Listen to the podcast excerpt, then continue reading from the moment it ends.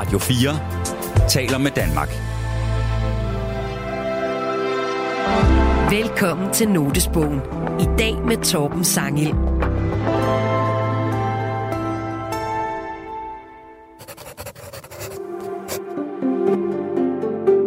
Jeg tager noter, når de kommer til mig, og jeg enten har øh, pen og papir eller en computer ved hånden. Notesbøger er personlige og intime, og det vi skriver i dem er ofte ufærdigt og umiddelbart. Mine noter er sjældent bare sådan stikord. Det er som regel tankerækker, hvor det ene tager det andet, og det går som regel ret hurtigt. Vi har inviteret tre mennesker ind, der har et særligt blik på verden. Mennesker, der betragter vores kultur og omsætter det til værker, tekster og dramatik. Det er journalist Torben Sangel, dramatiker Line Knudsen og forfatter Kasper Kolding Nielsen. Det er klart, at de ting, jeg beskæftiger mig med i mit arbejde, er også dem, der fylder mange af mine noter. I dag er det Torben Sangel, der åbner sin notesbog. Det kan være comedy, det kan være kunst, det kan være følelser, det kan være psykologi. Det kan sådan set også bare være tanker om livet og det at leve, eller debatter derude og sådan noget. Velkommen til Notesbogen på Radio 4.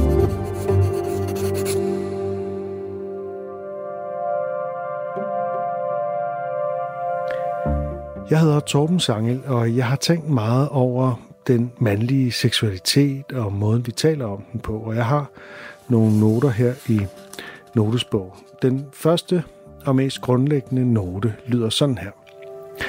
Hvordan kan vi tale om den mandlige seksualitet og drift på en tidsvarende, positiv og sanselig måde? Sådan lød spørgsmålet altså, og det vil jeg gerne uddybe. Det er fordi, vi lever i en tid, hvor den kvindelige seksualitet, den er i gang med en tiltrængt frigørelse på alle mulige fronter. Der er flere og flere kvinder, som tager seksualiteten på sig og gør sig til det, der hedder seksuelle subjekter, altså som udtrykker et aktivt begær, i stedet for bare at være et objekt for mandens begær. Det er mere tilladt end nogensinde at være seksuelt udfarende som kvinde, og så har vi langt om længe fået kortlagt klitoris anatomisk, og den viser sig at være kæmpestor og nærmest skulpturelt smuk i sin form osv. Det er rigtig dejligt. Og samtidig er der langt om længe med MeToo kommet en debat om grænser og grænseoverskridelse, hvor det er blevet lettere for kvinder at sige fra og råbe højt, når de bliver udsat for chikane og seksuelt magtmisbrug. Det er fantastisk. Det er ikke uden sværslag og diskussioner om proportioner og om udhængninger af enkeltpersoner og bump på vejen og alt muligt, men grundlæggende så er det godt og nødvendigt, at vi gør det. Samtidig er det så også som om, at den mandlige seksualitet, den står lidt stille, at den ikke rigtig bliver udforsket så meget, eller at den ligefrem bliver gjort suspekt, fordi vi mest hører om den i forbindelse med de her krænkelser. Øh, og jeg taler specifikt om den heteroseksuelle mandlige seksualitet, for homoseksualitet og andre LGBTQ-seksuelle varianter, de er også under stor forandring og opmærksomhed, og det skal virkelig også bare fortsætte. Men jeg tillod mig i en time at tale om noget så gammeldags som den heteroseksuelle mands seksualitet.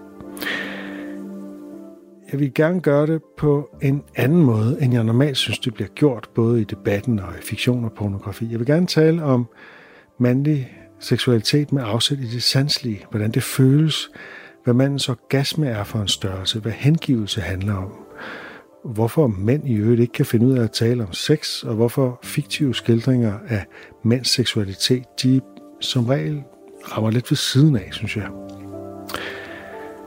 Som min samtalepartner, der inviterede jeg Christian Gros. Han er antropolog og køns- og seksualitetsforsker, lektor på Roskilde Universitet, og han bidrager også jævnligt til debatten. Samtalen den begyndte med, at jeg spurgte ham, om han kunne følge de her betragtninger om, at der mangler nogle nuancer og noget sanselighed i den her, i vores forståelse af den heteroseksuelle mandlige seksualitet. Velkommen til dig, Christian. Jo, tak. Kan du følge mig i den her længsel efter at tale om den mandlige seksualitet på en ny og tidsvarende måde? Det kan jeg i den grad. Altså, der, der har jo primært været fokus på, på mandens, kan man sige, destruktive øh, sider, øh, dy, mandens dyriske seksualitet i, i, i mange, mange år. Og ikke så meget på, på mandens følsomhed, eller i særdeleshed hans erfaringer og erfaringsunivers i det seksuelle rum. Hvad føler han? Hvad mærker han? Hvad sanser han? Det er måske noget, vi mænd synes er indlysende øh, omkring øh, blandt os selv, men det er ikke noget, som man sådan taler om offentligt øh, i, i nogen særlig omfang. Og måske er det heller ikke helt så indlysende, som vi skal komme tilbage til. Hvis man nu kigger specifikt på MeToo, øh, ikke at programmet skal handle om det, men så øh, er der bare meget tit, man hører, at MeToo har ødelagt øh, noget i de erotiske forhold mellem mænd og kvinder og sådan noget. Hvad tænker du om det?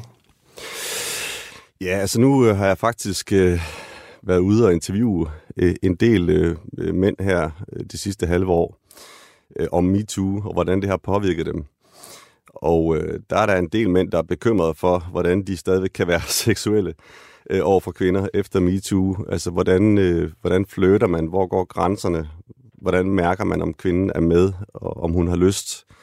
Det er noget, der bekymrer øh, mange mænd, øh, tro det eller lad være. Øh, og det... Øh, så det, så det er relevant at fortsætte snakken om øh, øh vores begær, grænserne, og også hvordan vi, vi alle sammen får nydelsesfuld og gensidig sex. Ja, altså, jeg har nok svært ved øh, at forstå problemet. Jeg, jeg respekterer, at, at mange har det sådan, men jeg har svært ved at forstå uh, problemet i, at man ikke må være grænseoverskridende eller udnytte sin magt. Altså selvfølgelig kan der være nogle gråzoner, det er jeg med på. Uh, Øh, men dem må de to partnere jo så kunne tale om på en ordentlig måde. Ikke? Hvis man får at vide, at man har misforstået nogle signaler, så må man sige undskyld og tage samtalen og respektere en afvisning. Jeg har svært ved at forstå, hvorfor det skulle ødelægge selve fløten eller erotikken egentlig. Altså... Øh, øh min store idol inden for fransk øh, filosofi, øh, Georges Bataille, han, han siger jo, at seksualiteten i, i sin essens er grænseoverskridende. Øh, men, men det mener han blandt andet jo, at når vi har sex, så overskrider vi kroppenes grænser. Helt enkelt. Og det skal vi gøre på et tidspunkt, hvis vi skal nå derhen, hvor vi har sex. Vi skal røre ved hinanden, eller kysse ved hinanden, eller, eller hvad vi gør. Og spørgsmålet er bare, hvordan vi når derhen på en måde, hvor, det, hvor man respekterer hinanden Øh, og der er det, som vi kalder samtykke. Og der har, der har jeg foreslået på et tidspunkt, at man ser det som mere som en udveksling. Altså frem for at tale om samtykke, hvor man ligesom skal spørge, hvordan øh, at ja eller nej og så videre. Så mere, der er en konstant udveksling, og når den udveksling stopper, så stopper akten også. Altså det vil sige, det hele tiden er et spørgsmål om at give og modtage i en dynamik, hvor man skal fornemme, om der er en fortsat øh, udveksling eller reciprocitet, som man også kalder det inden for antropologien. Er der en reciprocitet, eller er der ikke? Altså en gensidighed. En gensidighed. At det er mere det, der er spørgsmålet, mere en, en konstant øh, diskussion om, om, hvad samtykke egentlig betyder. Og der er det, jeg tænker, at sex er jo også en kommunikation mellem to mennesker, som ikke er i sprog, men i meget høj grad i kropslig signal. Det kan selvfølgelig også være sprogligt, men den primære kommunikation vil ofte være kropslig. Og jeg er med på, at man skal lære at forstå øh, den andens kommunikation, øh, og især når man er et nyt forhold, så skal man lige finde ud af, fordi folk har individuelle måder at kommunikere på. Men det er min erfaring, at det kan man som regel godt finde ud af, hvis man er en lille smule lydhør. Ja, det er jo også øh, det, som jeg hører mange kvinder sige, hvordan kan det være så svært for mænd at lure det her med grænser? Øh, kan man ikke bare være lydhør? Men øh, der skal vi huske på, at der, der er jo mange rum for misforståelser. Øh, der er noget, der kan virke flirtende for nogen, men ikke for andre. Der er nogen, der har nogle, kan man sige, altså forskellige grænser i forhold til, hvad, hvilke typer berøringer, der er okay. Meget stor forskel. Det er også kulturelt. Øh, et sted som Brasilien, hvor jeg har boet, der rører folk ved hinanden hele tiden. Ja. Øh, konstant. Og det bliver ikke betragtet som seksuelt? Det bliver ikke betragtet som, som seksuelt eller som, som grænseoverskridende lige umiddelbart øh, hvor det måske vil gøre det i vores kultur. Så der er nogle, nogle forskellige kulturelle grænser, individuelle grænser øh, og, og idéer om, hvad det vil sige at være lydhør. Så jeg tror mere, det handler om en langsomhed, altså at, at man tager sig tid til at fornemme, hvor hinanden er. Ja. At man har en opmærksomhed på den anden. Men der skal selvfølgelig også være plads til at give sig hen. Altså på et eller andet tidspunkt, så kan man ikke kan man sige, seksuelt være, være ekstremt opmærksom, forstået på den måde, at øh, i, i den vilde akt i, i dobbeltsengen, så, så er det ikke, fordi man hele tiden sidder opmærksom. Det kan ikke, de to ting kan jo ikke helt lade sig gøre, altså rent praktisk. Men det er klart, at man hele tiden øh, skal give hinanden nogle signaler finde et fælles sprog for, at man har det godt, når man knaller. Ja. Altså, det er ligesom det, det handler om. Og jeg tænker også bare, altså en sådan en lille tommelfingerregel eller råd er jo selvfølgelig, at hvis den anden er helt stille og nærmest fryser, så tjek lige. Altså, så, kan man, så synes jeg, det er helt på sin plads øh, at sige, er du okay? Er, er, det, er det fint nok, det her? Ikke? Ja, det er også derfor, jeg taler om, om, om gensidighed. Fordi hvis Netop. der er en, en total passivitet, og den ikke er aftalt på forhånd på en eller anden måde, jamen, så er det ikke gensidigt. Så er der ikke nogen gave den anden vej. Øh, så er der ikke nogen, der længere tager imod eller accepterer øh, den, kan man sige, seksuelle gave, som, som den anden giver. Så på den måde er det klart at være opmærksom på, at det hele tiden er en, en udveksling øh, og en dynamik, nogle bevægelser, et sprog, kropssprog. Det er helt essentielt. Du lytter til Notesbogen på Radio 4. I dag er det Torben Sangel, der åbner sin notesbog. Jeg vil gerne læse en besked op, jeg har fået fra en ven. Uh, nu går vi et lidt andet sted hen. Uh, han vil gerne være anonym, og det er altså ikke en måde at skjule på, at det er, at det er mig selv, der... Øh, det er rent faktisk en besked, jeg har fået fra en ven, fordi jeg har skrevet et opslag på Facebook, hvor jeg søgte efter nogle gode eksempler på sådan sanselige skildringer af, af, af mænds sex. Øhm, og øh, han sendte mig så det her, hvor han skriver, man har tit hørt, at kvindens seksualitet er tabuiseret og skamfuld.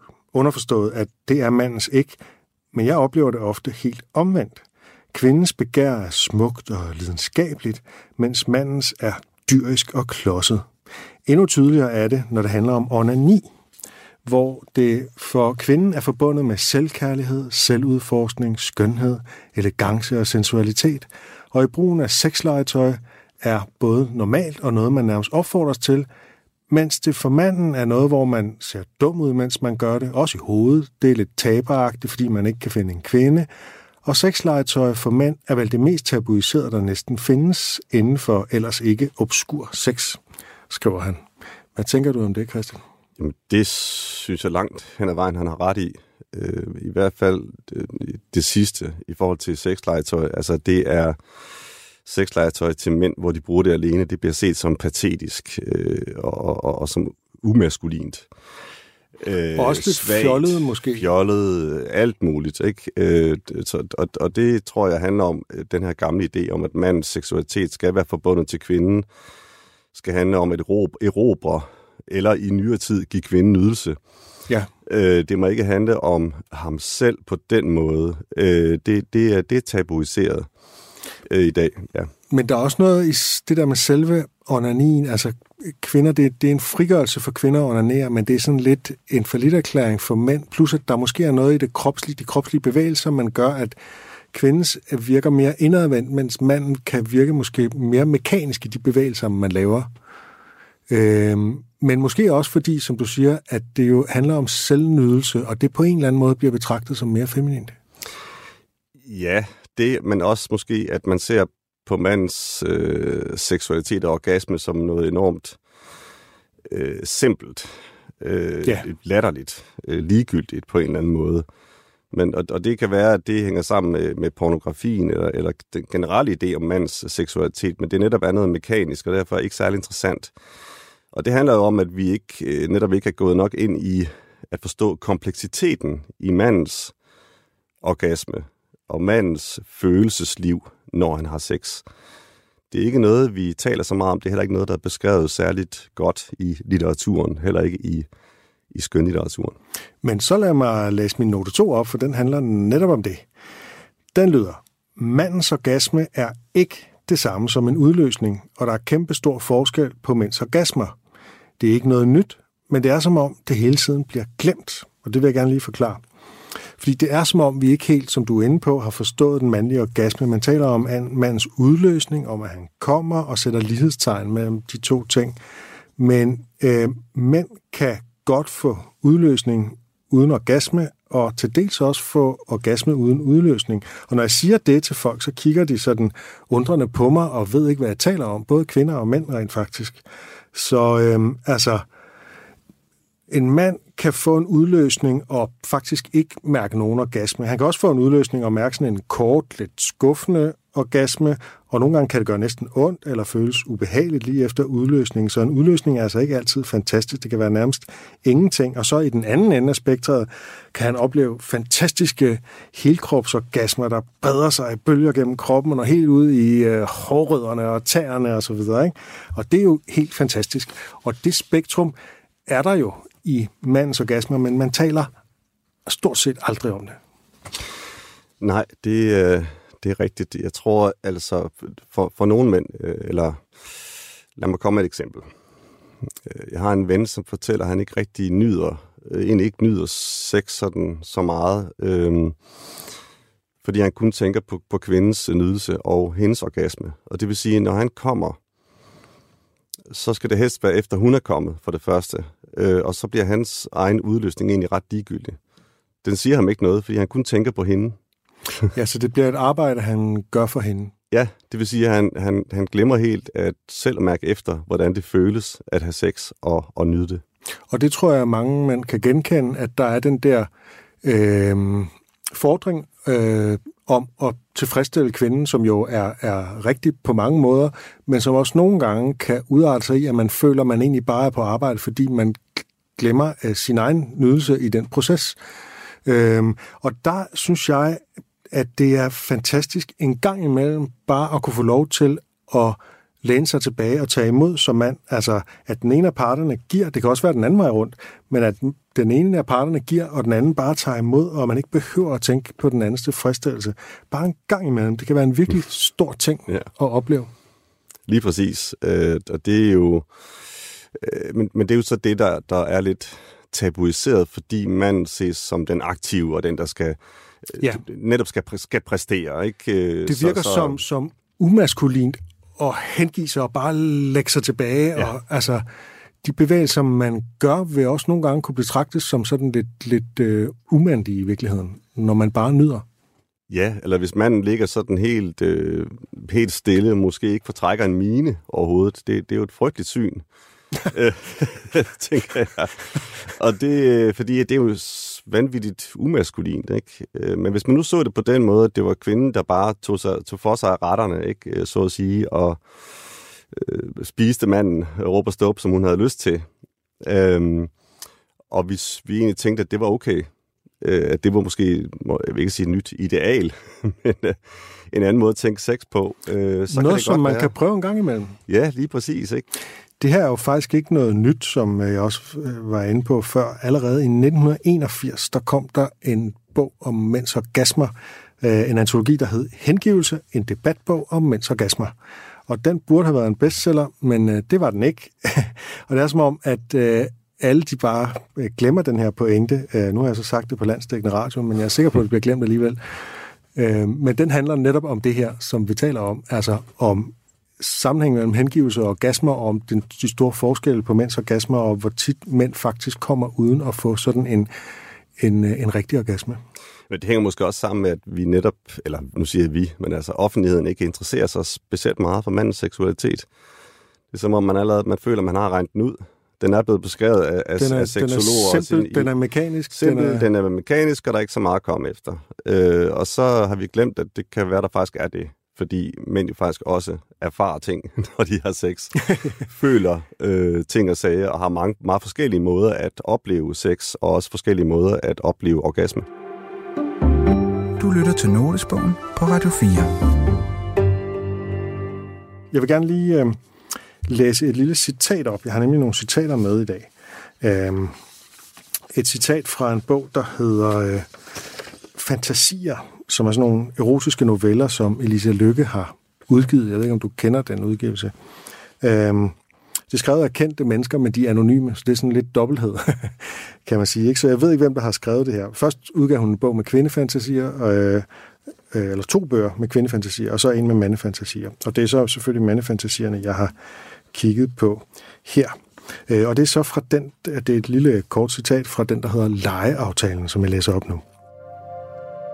Han havde kun lyst til mere af det varme. Det var en følelse af ikke at kunne komme langt nok, nok op i hende. Hans ryg var våd og sved. Han mærkede krampetrækningerne rulle nedad i mellemgulvet. Han sidrede inde i hende. Der var ikke nogen mulighed for at forlænge det. Hovedet tømtes et sekund eller to, mens rystelserne fik ham til at falde halvt sammen over hende. Det er jo en skildring af en orgasme, det her.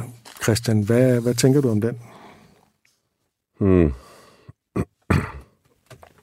Du lyder ikke altså, lidt begejstret. Nej, nej den, den, det er jo lidt, synes jeg, en, en ret simpel måde at beskrive mandens øh, orgasme på, men den er også, den har sin, der, der er nogle, nogle fine elementer i den, øh, og noget, som man kan læse på forskellige måder. Blandt andet øh, altså noget, man også kan læse som utilstrækkelighed. Ja. Altså det her med, at øh, han kan ikke komme langt nok op i hende. Ja, kan forstås på to måder. Nå, okay, ja. Fortæl. Det kan forstås sådan, at han bare har lyst til at, og jeg bare har lyst til at fylde hende ud og, og være så tæt på hende som muligt. Men det kan også forstås som, at han ikke øh, følte, at han var øh, stor nok. Altså, ja. øh, at, at han, hans penis ikke var stor nok. Så det kan sådan set forstås som en utilstrækkelighed, men det kan også forstås som en, en hengivelse eller en, en sult efter at få mere. Ja. Og det er sådan set fint nok, og, og det gælder egentlig også øh, det her med, at øh, han siger, eller der står, øh, der var ikke nogen mulighed for at forlænge det. Det kan jo være, at han havde lyst til at forlænge det, fordi øh, der er en idé om, at manden skal holde lang tid i sengen. Ja. Øh, så det kan også forstås som en utilstrækkelighed, men det kan også forstås som en hengivenhed, en, eller en hengivelse. Ja. ja. Altså, øh, han havde ikke mulighed for at forlænge det, fordi han ville bare give slip. Han ville bare nå helt derhen, hvor det var fantastisk, og hvor rystelserne fik ham til at falde halvt sammen over hende. Så igen er der, der, der er sådan, der, man kan læse det på, på lidt forskellige måder. Det synes jeg er det fine ved det her. Øh, men derudover er det selvfølgelig bygget op omkring den klassiske idé om, øh, om manden, der ligesom bare øh, tager kvinden. Ja, og for mig ser det en lidt tam orgasme. Altså det er en af dem, jeg nævnte, som at der er sådan lige en kort en, og så er det slut. Ikke? Og der er et eller andet det der med, at hovedet bliver tømt et sekund eller to, som... Øh, det, det, det, er lidt, det er lidt fattigt på en eller anden måde. Øh, og det, det her er jo vel at mærke øh, jo ikke en... Øh, det er ikke meningen, det her skal være en realistisk skildring af en halvdårlig sexscene. Det her er en erotisk novelle, det er en fantasi. Og det synes jeg er interessant, det du siger der, ikke? fordi at du kommer ind på, at, at utilstrækkelighed så kan være en del af den her fantasi. Altså bogen hedder decideret ja. fantasier. Ja. Det er fri fantasi, det handler om at give den maks på ens erotiske fantasier. Mm. Øh, og jeg undrer mig meget over det der med, altså en følelse af ikke at kunne komme langt nok op i hende. Øh, det, det, du har ret i, der ligger et eller andet utilstrækkeligt i det. Ja, det behøver der ikke. Øh, jeg siger bare, at det er en måde at læse det på. Ja. Det kan godt lide, at der, der er en, en, en tvetydighed i det. Men nej, det kan lige så meget forstås på den måde, øh, netop at, øh, at man egentlig bare vil, kan man sige, det er sådan gode gamle sådan allegorier med at ville gennembore kvinden med sit spyd, eller sådan et eller andet mm. plat, ikke? Øh, men, men det er jo også en, det er den dominansfantasi, som findes hos, hos mænd. Øh, og, og, og så den kan også læses som en, en ren og skær dominansfantasi om bare at ville æde hende fuldstændig øh, og fylde hende helt ud. Ja. Øh, så det, det, det, det synes jeg egentlig var, var, var udmærket. Og så siger han det der med, at hovedet tømtes øh, et sekund eller to. Det er også det, som, som franskmændene kalder den lille død. Øh, ja, det er som, deres uh, slangudtryk for orgasmen. Ja, hvor, hvor man netop, og det er jo også noget, som, som Bataille ofte har, har, har, altså har sammenlignet øh, orgasmen eller erotikken med døden, dødens univers, øh, hvor man ligesom bare bliver, bliver sådan en forlængelse af hinanden, to kroppe, der flettes sammen, uden bevidsthed i en anden forstand, som det smukkeste eller suveræne øjeblik, som, som Bataille vil kalde det. Det beskriver han så også her, men så, så er det jo så, at han ligesom bare falder halvt sammen over hende. det er jo ja, også lidt... og der er sådan et eller andet i, altså, at hovedet tømmes, det er jo sådan lidt mm, en negativitet på en eller anden måde. Altså, der, det er som om, der ikke bliver fyldt med så meget andet end nogle krampetrækninger. Øh, men det er jo også smukt, ikke? Altså, ja, måske. Øh, øh, det kan, det, det kan være meget smukt at kunne stoppe stemmerne i ens hoved. altså, mandekroppen, der er reduceret netop til, til rystelser, altså hvor det den her, øh, kan man sige, fordi mænd kan også blive tit forbundet med at være kloge, øh, øh, tænksom, eller hvad det nu kan være. Og her er der bare en mand, der, der, der, der er alle tanker væk. Øh, der er kun en rystende krop, sidrende krop tilbage. Og det synes jeg er fint, at det kommer med, det her med rystelserne, for det er noget, jeg har tænkt over. Øh, det, det, det er der jo en del mænd, der oplever, at de får rystelser. Øh, nogle kvinder gør det også, når de får orgasme, ja. men, men, men mænd, nogle mænd gør. Ja. Men ikke alle mænd, men, men det er ikke noget, vi ved så meget om egentlig. Hvordan ser det egentlig ud, når mænd øh, kommer, og hvilke forskelle kan der være? Øh, men der var den her, øh, det her sådan øh, porno, øh, porn site, øh, der hed Beautiful Agony, hvor man prøvede at beskrive, øh, eller vise orgasmerne mere realistisk, både hos mænd og kvinder. Og der ser man faktisk kun ansigter ja. på personerne, ikke kroppene. Man ser ansigterne når, øh, på, på vej til orgasmen, og, og når de kommer. Øh, og der kunne man se nogle, nogle markante forskelle, også mellem mænd. Nogle mænd, der var helt udtryksløse, når de kom, mm. hvor man kunne se et, et, måske en lille sidren ved øjet, eller et eller andet, ikke? og så andre, der, der, der sidrede og rystede helt vildt øh, og, og ukontrollerbart i lang tid bagefter. Og der er det min erfaring, at det er, det, det er den sidste type orgasme, der er den, den store. Ja, det skal vi jo måske passe på med at sige. Du sagde også, fordi... det var min erfaring, så derfor har jeg ikke sagt ja. noget forbudt. Nej, det, det har du ikke, men, men, det er, men, men der, er jo, der er jo så også en del mænd, der ikke oplever det.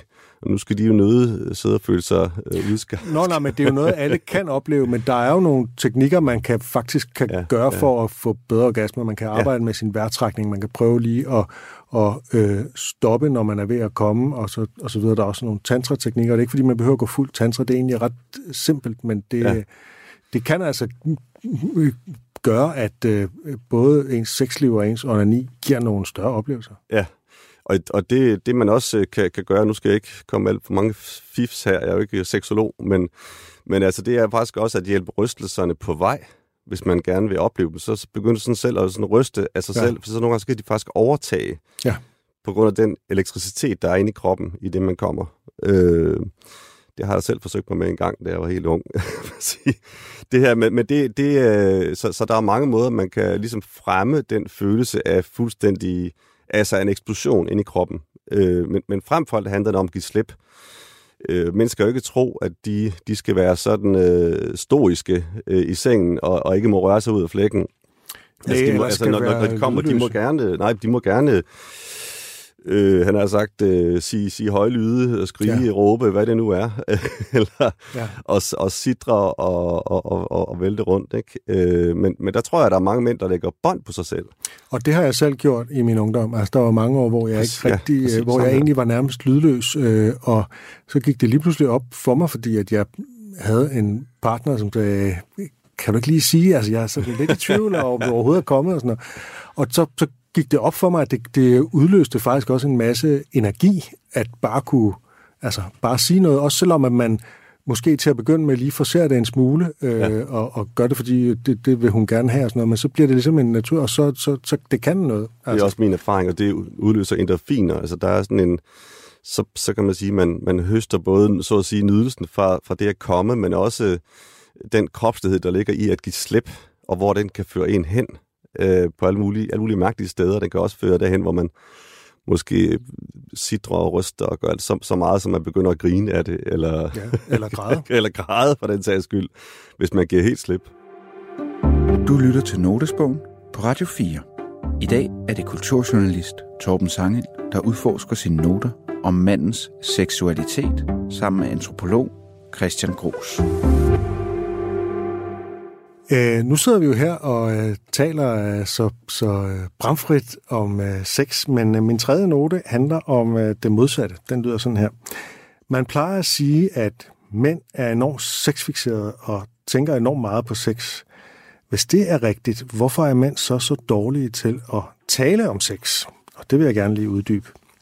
Fordi når jeg skriver, at vi eller at mænd er dårlige til at tale om sex, så mener jeg at tale om, hvordan det føles og om, hvad man godt kan lide, fordi når de fleste mænd taler om sex, så er det som regel på sådan en lidt distanceret måde med nogle jokes og nogle generelle betragtninger. Mit indtryk er, at kvinder, øh, mange kvinder, er langt bedre til at tale konkret om sex med deres venner, end, end mænd gør med deres venner. Og jeg ved i hvert fald øh, langt mere om, hvordan kvinder har det med sex, end om, hvordan andre mænd har det. Og det synes jeg er lidt en mangel. Jeg har prøvet at bringe det op i en vennegruppe, øh, hvor øh, vi virkelig kender hinanden godt, og i princippet kan tale med hinanden om alt.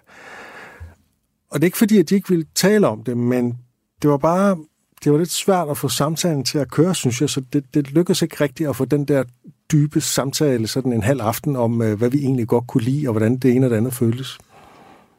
Og så er vi lidt tilbage til den der note eller besked fra din ven om, om skam.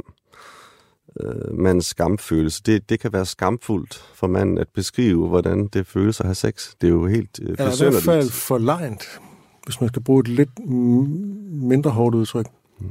Jeg, jeg, jeg, vil, jeg vil mene, det er udtryk for skam, når det okay. er så svært at, at tale om og, og, og få ud. Og jeg har jo jeg har jo også prøvet at tale med, med andre mænd, der forsker i eller beskæftiger sig med seksualitet. De kan heller ikke rigtig gøre det. Og så, så vil jeg mene, at når det er så, så svært, det vil Ja, også være, det kan også være, svært det, det det, kan også så- være en anelse svært for mig, Ja. ja. kan jeg mærke. Synes, det går meget godt lige nu. Ja, det går måske udmærket, men øh, hvad hedder det, der vil også være ting, jeg vil synes var svært at, at, at, at sige noget om. Øh, sådan, øh, Nu bliver det også optaget til radioen, så det er en lidt anden situation. Lige præcis. Men altså, det, det, det, er, det er vanskeligt, og, og, og det, det, det er også derfor, det er på tide, at vi prikker hul på bylden, ikke? Og, og får de erfaringer og beskrivelser ud. Også på en måde, der er lidt mere nuanceret, end, end det er som i de her beskrivelser. Jeg tror måske, at det kan virke umaskulint at tale om det her med fornemmelser og hengivelse og smelte sammen og intimitet og sådan noget, at det sådan øh, går lidt ind og forstyrrer sådan, hvordan mænd ellers sådan ser sig selv og hinanden, ikke? Øhm, på en eller anden Men jeg tror også, det handler om, at, at øh, ligesom når kvinder har sex, så kan de fantasere, øh, imens de har sex, så kan mænd også fantasere på alle mulige måder. Også på måder, der er helt øh, forbudte, øh, så at sige. Ikke? Og det, det gør jo også, at det kan være svært at dele, øh, fordi, de, fordi fantasier jo tit er øh, tabubelagte. Det er en del af, af det univers. Øh, og så kan, så kan man jo også måske føle frygt eller angst eller nogle andre besynderlige følelser, mens man har sex, som jo også kan være svært at forklare andre, hvad det egentlig går ud på. Men det er jo fordi seksualiteten er, er forbundet med det, øh, med det ubevidste øh, også. også det, det vil, vil folk jo nok være enige i. Ja. altså, og, og det vil sige, der, der kan alt komme op. Ligesom i, i, i vores, øh, når vi drømmer om natten, så kan de mest besynderlige ting dukke op. Så kan de mest besynderlige ting også dukke op i, vores, øh, i, i sexakten inde i os. Og det er øh, ligesom, øh, øh, kan man sige, vores mest forbudte drømme, øh, øh, jo er svært at tale om, så er det også svært at tale om, hvad der foregår inde i hovedet og kroppen, når mænd har sex. Men det er vel også en sårbarhed, at, der, at man ikke har lyst til at tale om frygt og angst og, og, og mærkelige ting, som ikke lige passer ind i, at man har styr på det, eller sådan noget, som er den traditionelle maskuline måde at tale om sex på. Ikke? Man går ind og gør det, og man har styr på det, og øh, det kører bare og sådan noget. Ikke? Altså, så er der lige pludselig, der sker også mærkelige ting, og der sker sårbare ting, og der sker ting, man ikke lige havde regnet med, og sådan noget. Ikke? Og vanvittige ting, ikke? Vanvittige ting. Man, man, man, det, man kan blive helt skør af, af sex. Altså det, det her med, at man pludselig kommer med et vildt øh, udbrud, ikke? eller man føler ikke, man kan kontrollere øh, sig selv, eller sin krop, eller sin, sin hjerne. Øh, det er jo også måske lidt tabuiseret, ikke? At, at, at det kan blive så, så vildt på en eller anden måde. Øh, så det, det, det øh, ja, så derfor er jeg glad for, at vi, vi får prikket hul på bylden her. Du lytter til Notesbogen på Radio 4. Nu vil jeg øh, læse min fjerde note op, fordi øh, vi skal også tale om det her med skildringer af sex. Den lyder sådan her. Når jeg læser skildringer af sex i både pornografisk litteratur og anden litteratur, så synes jeg næsten altid, at de rammer ved siden af og ikke indfanger det væsentlige. Er det bare mig, der er anderledes, eller er den seksuelle oplevelse simpelthen svær at beskrive? Hvordan har du det, Christian, med skildringer af sex? Har du det ligesom mig, eller er du mere giver, gør det mere for dig? Ja, hvis skildringerne er gode, øh, og hvis, de, hvis for eksempel man bruger nogle teknikker, hvor man ligesom altså leger med fri association, så det ikke bliver sådan en, øh, en meget simpel opskrift, som man kender fra de grå sider ja. i, i gamle dage, øh, og også fra nogle af de erotiske noveller, vi, vi har hørt nogle passager fra.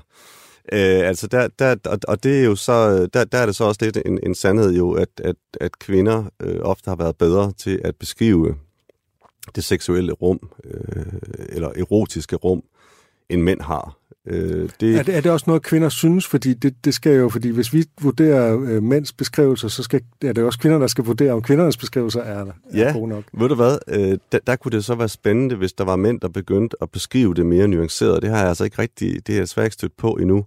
Og så øh, derefter spørge kvinder, hvad de synes. Det, øh, det kunne være et interessant eksperiment.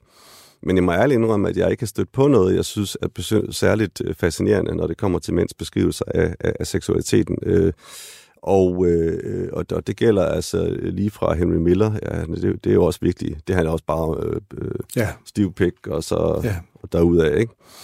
Øh, hvis jeg skal sige det sådan. Ikke? Der, det er jo heller ikke specielt øh, smukt jeg har heller aldrig, eller, eller poetisk jeg synes jo, i hans beskrivelser. Nin, som var øh, øh, Henry Millers elskerinde, ja. og også selv forfatter, jeg synes, hun skriver meget mere erotisk, end, end Henry Miller ja, selv gør. Ja, det er jeg forstår ikke den der dyrkelse af Henry Miller. Nej, nej. Så måske er kvinder bare bedre til at skrive om sex, ligesom de er bedre til at tale om sex. Det, det synes jeg oprigtigt talt, øh, og vil sige, jeg, jeg, jeg er heller ikke øh, specielt øh, imponeret over Ulbæks beskrivelse, men det er så heller ikke, øh, tror jeg, meningen, hvis man spørger Ulbæk selv, at det skal være specielt sådan men poetisk. Lad mig, lad mig lige gribe den så, fordi det er mit første eksempel, og det vidste du jo også godt. Øhm, og det synes jeg, men jeg synes faktisk, at øh, ja, generelt så Uel Bæk skriver om dårlig sex. Altså hans mænd er sådan nogle, især dem, der hedder Michel, de er, de er tit, øh, de, de har tit nogle ret nedere seksuelle oplevelser, og de er ikke selv særlig gode i sengen. Altså, de, og de er slet ikke i stand til at tilfredsstille mm. en kvinde, og det, det er ligesom bare, øh, det er lidt sølle det hele. Øh, så derfor kom det lidt bag på mig, da jeg lavede research. Jeg kiggede meget i mine bogreoler, og øh, havde også min producer engageret i det her, og alt muligt, i at finde, og mine Facebook-venner, i at finde nogle gode eksempler. Og det kommer lidt bag på mig, at et af de bedste eksempler, jeg kunne finde, øh, var fra Michel Houellebecq. Øh, men det er fra romanen Elementarpartikler, hvor der er to halvbrødre. Den ene hedder så Michel, og han er gået helt i stå seksuelt og kan næsten ikke nyde sex. Og den anden er så Bruno, som vi skal høre her, der dyrker det erotiske. Øh, og det er ham, der har den her oplevelse på sådan en en øh, slags seksuelt frigjort hippie retreat i sådan en udendørs jacuzzi om aftenen, og den kvinde, som er med i scenen, hun har allerede knaldet med en mand, der så er steget op af jacuzzien, og nu er det så Brynos tur. Hun strakte sine ben ud i vandet. Bruno gjorde det samme. En fod laser på hans lår og strejfede hans pik. Med en let skvulpen slap hun kanten og kom over til ham. Månen var sløret af nogle skyer. Kvinden var en halv meter fra ham, men han kunne stadig ikke skælne hendes træk. En arm laser om hans baller, en anden omfavnede hans skuldre. Bruno kryb ind til hende. Hans ansigt var ud for hendes bryst. Hendes bryster var små og faste. Han slap kanten og overgav sig til hendes fagntag. Han kunne mærke, at hun bevægede sig ind mod midten af bassinet. Så begyndte hun langsomt at dreje rundt. Musklerne i hans hals slappedes pludselig. Hans hoved blev meget tungt. Vandets muren, der var svag på overfladen, blev nogle centimeter under til en mægtig undervandsbrummen. Stjernerne drejede sagte rundt over hans ansigt. Han slappede af i hendes arme. Hans reagerede lem dukkede op til overfladen. Hun flyttede sine hænder lidt. Han mærkede næsten ikke hendes kærtegn. Han var fuldkommen vægtløs. Det lange hår strejfede hans mave. Så rørte pigens tunge ved spidsen af hans glans. Hele hans krop skælvede af lykke. Hun lukkede sine læber, og langsomt, meget langsomt, tog hun den i munden. Han lukkede øjnene, gennemstrømmet af ekstatiske kuldegysninger. Den brumme, der var under vandet, var uendeligt beroligende. Da pigens læber nåede roden af hans land, kunne han mærke hendes hals bevæge sig. Bølgerne af nydelse blev stadig stærkere i hans krop. Han følte sig samtidig vugget af vandets, vandets bevægelser, og pludselig havde han det meget varmt. Hun trak blidt sin hals sammen. Al hans energi strømmede på én gang ned i hans lem. Han kom i et langt hyl. Han havde aldrig følt så stor nydelse. Og det var altså fra Michel Houellebecqs elementarpartikler. Hvad tænker du om den her passage, Christian? Jamen, den kan jeg ret godt lide. Øh, øh, det, det, det er jo ikke sådan, Ole Bæk øh, normalt beskriver... Nej, lige præcis. Det, det, det er som en undtagelse fra det, hans... Det, ja, og det er en fantastisk undtagelse. Øh, den er, den er, den er rørende, synes jeg, og... Og den passer ind i det, vi talte om tidligere med at læne sig tilbage og bare give sig hen. Ja. Fordi her, der er det jo manden, der er passiv. Og på den måde er den også ekstraordinær. Det, det, for en gang skyld handler det om, hvordan man erfarer hengivelsen, ikke erobringen eller ja. den voldsomme dyriske seksualitet, men at give sig hen, måske også selv at blive et objekt øh, af en art. Det er jo igen også noget, vi, vi måske sjældent taler om, at mænd godt kan have fantasier om at blive reduceret til krop, blive, blive, ja. blive begæret som et, et sexobjekt. Øh, altså ikke på den måde, at, at som et objekt, man, der skal bruges mod en, men snarere et, man som kvinde kan fortære eller bruge, som hun har lyst til på hendes betingelser, og hvor hengivelsen og nydelsen ligger i, at hun gør Ja. det, hun vil Ja. med, med mig. Ja, lige præcis. Det er jo faktisk den, den, den, den ypperste frigørelse for begge køn. Ja. Når jeg tænker over det. Ikke? Altså, hvis mandens nydelse ligger i, i kvindens totale frisættelse, i det her tilfælde også, Ja. og i hendes øh, magt i virkeligheden, Ja. så ja, det, nu, nu kommer jeg til at er, tænke på jo, men det, men det, er men det er jo ganske om rigtigt. mat, ma- matriarkatet, det seksuelle matriarkat, og sådan noget, det er en helt anden snak. Okay, ja, det, det kan godt være, det fører for vidt. Men du har, altså, du har ret i den der pointe med, at hvis man ligesom kan skiftes øh, en gang imellem til at, at bytte roller og sådan noget, altså det er jo ligesom, det, det er bestemt ikke uerotisk øh, på nogen som helst måde, tværtimod. Altså, ja. Så hele ideen om, at en eller anden form for ligestilling eller seksuel frigørelse for kvinder skulle føre til øh, et, et mindre øh, ladet, øh, mindre erotisk øh, forhold mellem kønnene, det, det kan jeg slet ikke følge. Nej, jeg er helt enig. Der, der tror jeg så også, at det gælder om for, øh, for, for, for, for par eller, eller andre. Det hele taget, at man sætter det i scene, øh, altså aftaler, hvem der gør hvad, eller, eller har nogle fornemmelser af det, skaber nogle paralleluniverser, hvor nu er det mig, der styrer, eller nu er det dig, der styrer. Det behøver... Nogle gange så kommer det jo af sig selv. Altså ja, hvis hun ligesom ja, bare tager initiativet, ja. Ja. og man kan mærke, okay, det her, det, det fører denne her vej, som det jo egentlig også sker i den her scene, så, øh, så, så behøver man måske ikke som sådan en aftale. Men det er klart, hvis man går længere ud i sådan noget med dominans øh, og sådan noget, så, så kræver det måske i højere grad aftaler. Jamen omvendt kan man sige, der, der er også mænd, der måske øh, føler, at nu skal de gøre noget. Nu skal de give noget tilbage. Og, øh, og derfor skal, er det jo nemmere, hvis der er en aftale om, at nu er det kun mig. Altså det er kvinden, der siger, nu er det mig, der bestemmer. Nu er det dig, der bare skal give dig hen, øh, indtil jeg siger noget andet.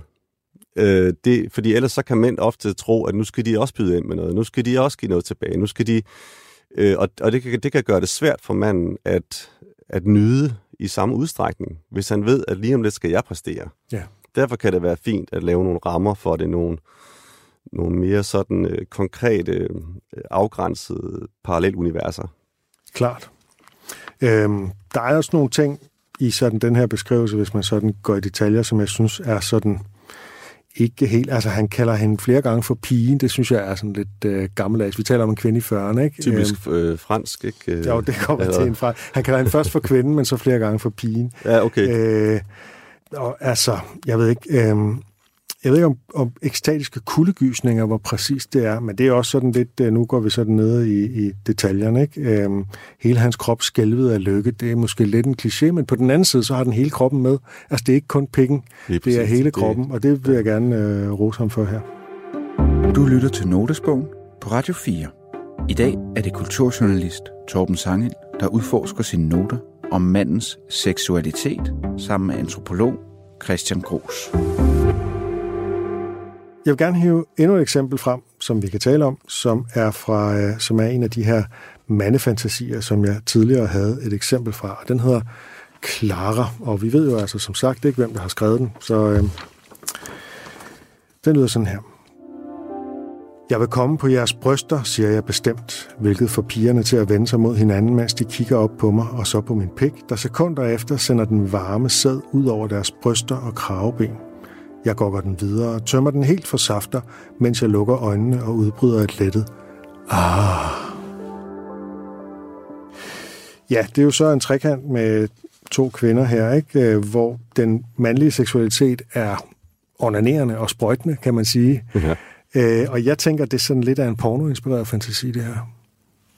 Ja, den, I den, porno handler det jo meget om det der com-shot, man taler Jamen, jeg om. synes, den virker fuldstændig ligegyldig, den her ja. passage. Jamen, det er jo det, det, det, det, det, det, det, ja, det er jo det, man har set i så uendelig mange øh, pornofilm. Lige præcis. Som, øh, og, og, og, hvor jeg knap nok ved, om det, at, at, at, at, altså, om det er mænds yndlingsfantasi, det er jeg altså ikke sikker på.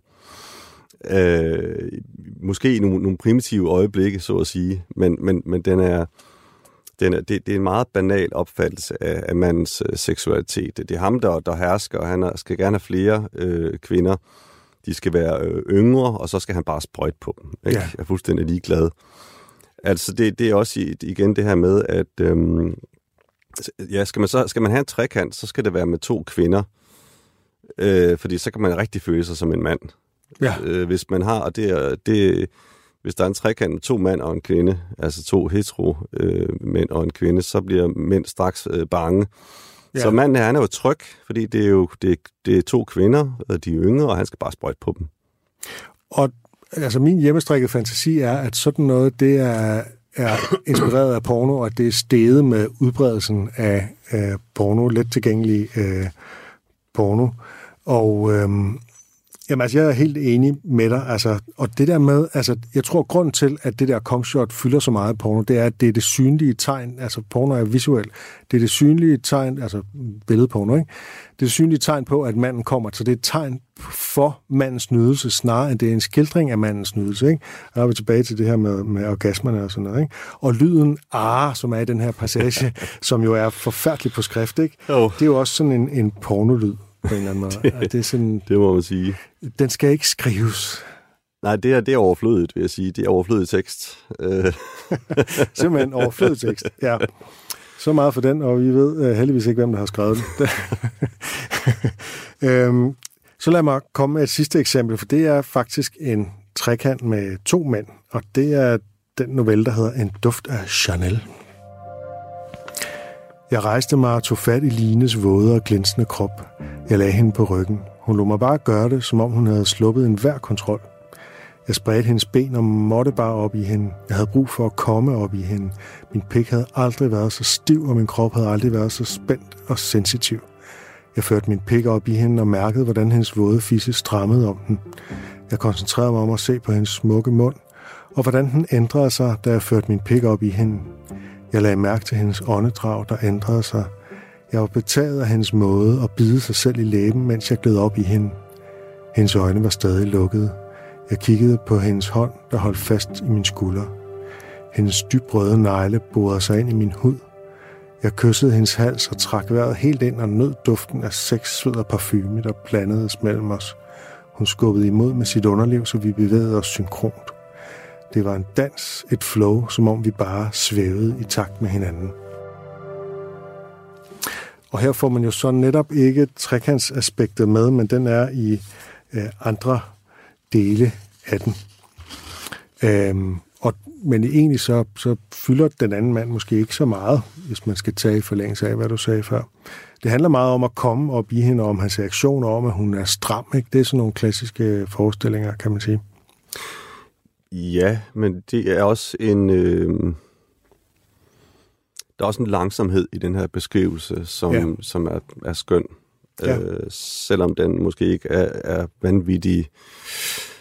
Øh, en vanvittig kompleks beskrivelse, så, øh, så handler det meget om også at lægge mærke til, øh, til hinanden, lægge mærke til sin egen øh, krop og den andens krop.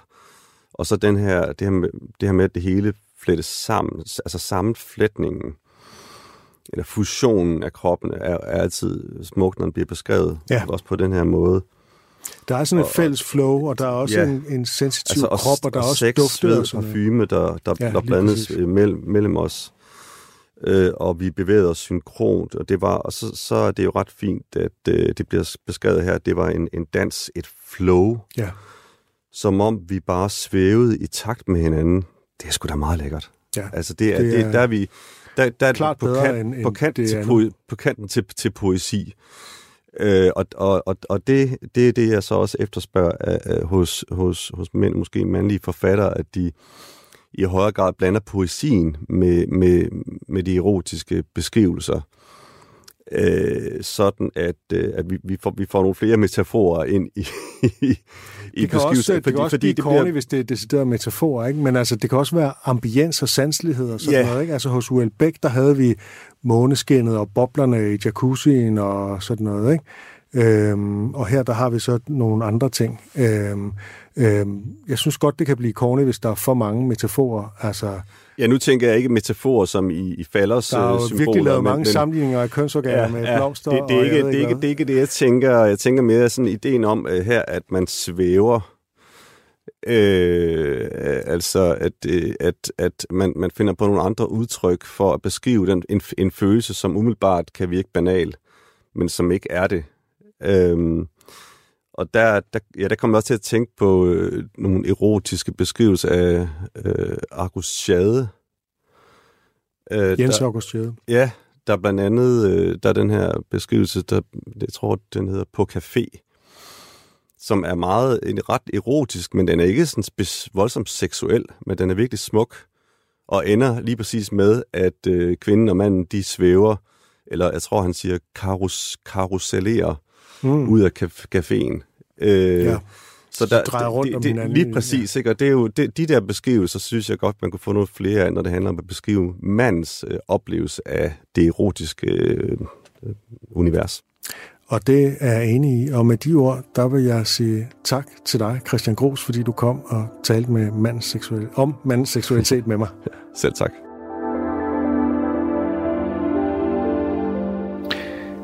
Det var min samtale med Christian Gros. Det jeg oprindeligt skrev i min notesbog, det var jo, hvordan kan vi tale om den mandlige seksualitet og drift på en tidsvarende, positiv og sanselig måde. Jeg synes, at min samtale med Christian Gros kom lidt nærmere på det, at vi undervejs sådan i hvert fald berørte den her sanselighed ind imellem, selvom man måske nok kunne gå endnu længere, end vi gjorde det for åben mikrofon. Selvom vi indimellem sådan har lidt forskellige indgangsvinkler og erfaringer, så synes jeg, vi var fælles om den her grundlæggende tankegang. Efter optagelsen, der spiste jeg så frokost på en lille kinesisk restaurant i nærheden, og der noterede jeg den her eftertanke. Jeg har det som om, vi ikke nåede helt i dybden med spørgsmålet om, hvorfor mænd de bliver forlegne eller ligefrem skamfuld over at skulle tale ærligt og sandsligt om sex. I betragtning af, hvor meget det fylder i livet og hvor intenst det kan være, så er det lidt påfaldende. Jeg er med på, at sex det er noget privat, og det er tra- traditionelt ikke er noget, man taler om, men blandt nære venner, der burde man måske kunne tale lidt mere om det. Og jeg tror, der ligger noget mere i det, end bare det, at det er privat. Altså i sidste ende, så kan der måske ligge frygten for det spøgelse, der hedder den bløde mand. Ham vil man ikke være, så man holder den følsomme side af sex ud i strakt arm. Men altså, man behøver jo virkelig ikke at være en blød mand i betydningen vattet og underdanig og vag og sådan noget, fordi man tør vise sanselighed og hengivelse og sårbarhed. Man kan sagtens samtidig være grænsesættende og lidenskabelig og stå fast på sine holdninger. Den her modstilling mellem den bløde og den hårde mand er virkelig irriterende, og vi burde for længst være kommet ud over den, fordi den bløde og den hårde mand er egentlig bare to sider af det samme problem, fordi de er begge to ikke i kontakt med deres følelser. Det er bare ikke helt de samme følelser, de ikke er i kontakt med. Den hårde mand er ikke i kontakt med sine sårbare følelser, og den bløde mand er ikke i kontakt med sin vrede og sine grænsesættende følelser. Det kunne jeg godt tænke mig at dykke mere ned i, så jeg overvejer måske også at lave en udsendelse om maskulinitet, eller måske faktisk flere, og så kunne den her om seksualiteten måske være den første.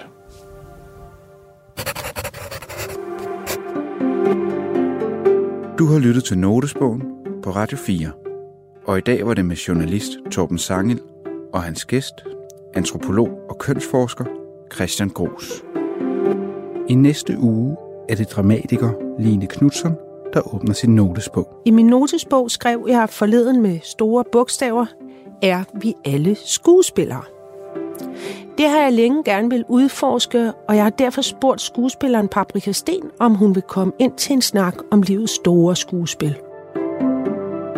Programmet er produceret for Radio 4 af Munk Studios København. Producer er Anne Lundager Christensen. Redaktører er Rune Born Schwartz og Michelle Mølgaard Andersen. Musik var af Emil Johansen, og mit navn er Lauke Hendriksen. Tak fordi du lyttede med.